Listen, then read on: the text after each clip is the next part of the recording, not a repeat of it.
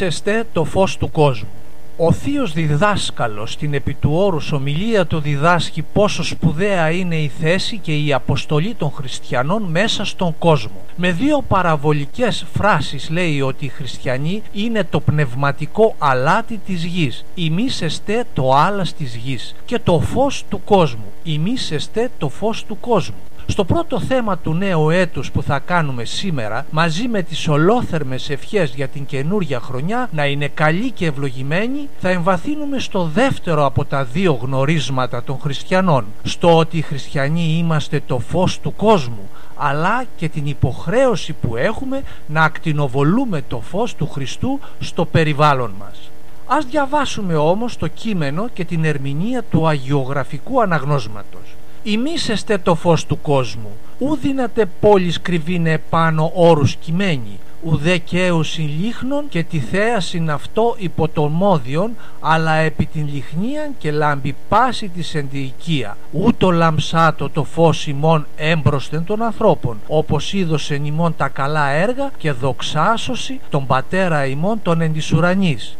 Πρόκειται για το κατά Ματθαίον Ευαγγέλιο, πέμπτο κεφάλαιο, στίχη 14 έως 16. Μετάφραση εσείς είστε το φως του κόσμου, διότι έχετε προορισμό με το φωτεινό σας παράδειγμα και με τα λόγια σας που μεταδίδουν το φως της αλήθειας να φωτίζετε τους ανθρώπους που βρίσκονται στο σκοτάδι της αμαρτίας και της πλάνης. Μια πόλη που βρίσκεται πάνω στο βουνό δεν είναι δυνατόν να κρυφτεί. Έτσι και η δική σας ζωή θα γίνεται αντιληπτή από όλους. Ούτε οι άνθρωποι ανάβουν λιχνάρι για να το βάλουν κάτω από τον κάδο με τον οποίο μετρούν το σιτάρι αλλά το τοποθετούν πάνω στο λιχνοστάτη και έτσι φωτίζει με τη λάμψη του όλους όσοι είναι μέσα στο σπίτι. Έτσι, σαν λιχνάρι που είναι σωστά τοποθετημένο, ας λάμψει το φως της αρετής σας μπροστά στους ανθρώπους για να δουν τα καλά σας έργα και να δοξάσουν τα ενάρετα και άγια παιδιά του, τον πατέρα σας, ο οποίος είναι βέβαια παρόν παντού, αλλά κυρίως φανερώνει την παρουσία του στους ουρανούς. Ποιο είναι φως κόσμου με την απόλυτη σημασία της λέξεως φως και πηγή του φωτός είναι ο ίδιος ο Κύριος εγώ είμαι το φως του κόσμου ο ακολουθών εμεί ουμή περιπατεί σε τη σκοτία αλλά έξι το φως της ζωής. Δεν είπε ο Κύριος εν εστί το φως αλλά είπε εγώ είμαι το φως του κόσμου μας λέει ο Άγιος Θεοφύλακτος Επίσκοπος Αχρίδος. Διότι φως καταφύσινε στην ομονογενής θα μας πει και ο Άγιος Κύριλλος Αλεξανδρίας. Είναι το φως του αληθινών το φωτίζουν και αγιάζουν πάντα άνθρωπον ερχόμενων εις τον κόσμο όπως μας λέει και η ευχή της πρώτης ώρας είναι φως εκ φωτός Θεός αληθινός εκ Θεού αληθινού θα αναφέρει το σύμβολο της πίστεως. Είναι ο επιφανής Θεός ο Χριστός, ο Θεός ημών μας λέει και το στοιχειρό ιδιόμελον των ένων των θεοφανίων. Με την ενανθρώπισή του το φως ελίληθεν στον κόσμο και ο λαός καθήμενος σε σκότη είδε φως μέγα όμως ο Θείος Διδάσκαλος κηρύττει ότι και οι πιστοί χριστιανοί είναι φως του κόσμου. Ημίσεστε το φως του κόσμου. Και ο Απόστολος Παύλος επαναλαμβάνει νυν δε τώρα όμως γίνατε φως εν Κυρίω ως τέκνα φωτός περιπατείτε ενείς φαίνεστε ως φωστήρες δηλαδή φωτεινά αστέρια εν κόσμο Πώς εξηγείται όμως το να είναι και οι χριστιανοί φως του κόσμου; Ο Μέγας Βασίλειος ερμηνεύει ότι χαρίζεται Ιησούς τα εαυτού αξιώματα, χαρίζει δηλαδή τα αξιώματά του και στους πιστούς. Ουκ αποκαινούμενος, χωρίς να χάσει ο ίδιος αυτά που δίνει. Οι πλούσιοι, αν χαρίσουν μέρος της περιουσίας τους, γίνονται φτωχότεροι. Ο πλουσιόδωρος Κύριος όσες δωρεές και αν χαρίσει σε εμάς τους ανθρώπους παραμένει αέναη στο Άγιο Βάπτισμα και στο Άγιο Χρίσμα λαμβάνουμε οι πιστοί τις δωρεές του Αγίου Πνεύματος και γινόμαστε τέκνα φωτός, φωτόμορφα τέκνα της Εκκλησίας. Μια άλλη εικόνα που μας βοηθεί να κατανοήσουμε το πώς εξηγείται να είναι και η χριστιανή φως του κόσμου είναι ότι όπως ο ήλιος ως αυτόφωτο ουράνιο σώμα κάνει και τους πλανήτες και τους καθρέφτες ως ετερόφωτα να ακτινοβολούν το φως του έτσι και ο Χριστός κάνει και τους πιστούς χριστιανούς να ακτινοβολούν το φως του. Στη συνέχεια λέει ο Θείος Διδάσκαλος ότι οι χριστιανοί εκπληρώνουν την αποστολή τους εάν είναι πόλεις επάνω όρους κειμένοι, εάν είναι λιχνάρια αναμένα και τοποθετημένα στο λιχνοστάτη. Πάνω σε αυτό να κάνουμε το εξής σχόλιο. Όπως οι λαμπάδες φωτίζουν μόνο εάν είναι αναμένες, όπως οι ηλεκτρικές λάμπες φωτίζουν μόνο εάν είναι συνδεδεμένες με το ρεύμα, έτσι και οι χριστιανοί μπορούν να φωτίζουν το φως του Χριστού μόνο εάν είναι συνδεδεμένοι με την πηγή του φωτός τον Χριστό. Οι αληθινοί χριστιανοί που έχουν μέσα τους τον Χριστό και το Άγιο Πνεύμα ομοίως φωτί λάμπουση προπορεύονται και φωτίζουσι. Στην εποχή μας υπάρχει ανάγκη φωτισμού των ανθρώπων από το φως του Χριστού. Η απάντηση είναι βεβαίως υπάρχει. Διότι παρόλο που ζούμε στην εποχή των φώτων, πολλοί άνθρωποι ζουν βυθισμένοι στο πνευματικό σκοτάδι. Υπάρχει άγνοια, υπάρχουν απολέμητα τυραννικά πάθη που σκοτίζουν το νου και τη διάνοια. Υπάρχουν προλήψεις και δυσιδαιμονίες, υπάρχουν ποικίλες αιρέσεις, υπάρχει δαιμονική επιρροή που κάνει πολλούς ανθρώπους σαν σατανοκίνητο. Όλα αυτά καθιστούν επιτακτικότερη την ανάγκη του φωτισμού των ανθρώπων από το φως του Χριστού και θέτουν εμάς τους χριστιανούς προ των ευθυνών μας. αυτόν εν την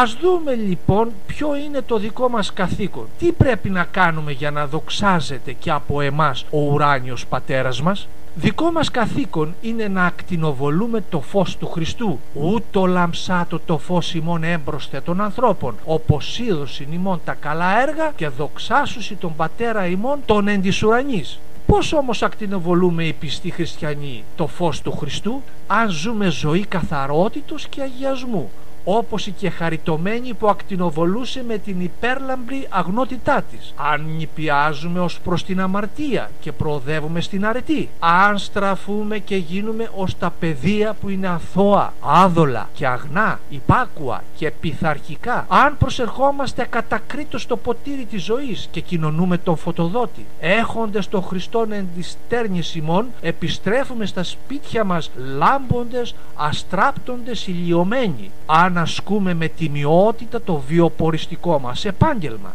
αν είμαστε ειλικρινεί στις συναλλαγές μας, αν υπομένουμε με καρτερία τις θλίψεις και τους πειρασμούς της ζωής, αν μακροθυμούμε στις αδικίες που γίνονται σε βάρος μας, αν συγχωρούμε αυτούς που μας έφτεξαν. Πάνω σε αυτό ας αναφέρουμε ένα παράδειγμα. Ένας ιεραπόστολος κήρυτε, κήρυτε το λόγο του Θεού στην Ιαπωνία. Σε μια στιγμή ένας Ιάπωνας φανατικός ειδωλολάτρης προσποιήθηκε ότι θέλει κάτι να του πει. Τον πλησίασε λοιπόν και μπροστά σε όλους τον έφτισε στο πρόσωπο. Εκείνος όμως με αταραξία έβγαλε το μαντίλι του, σκουπίστηκε και εξακολούθησε το κήρυγμά του μέσα στους ακροατές του ήταν και ο διοικητής της πόλεως ειδωλολάτρης και αυτός. Είδε τη στάση του Ιεραποστόλου και είπε αυθόρμητα μια θρησκεία που εμπνέει στον άνθρωπο τέτοια δύναμη ψυχής δεν μπορεί να είναι παρά η αληθινή θρησκεία Ομολόγησε λοιπόν και αυτός τον Χριστό και βαπτίστηκε την ίδια εκείνη μέρα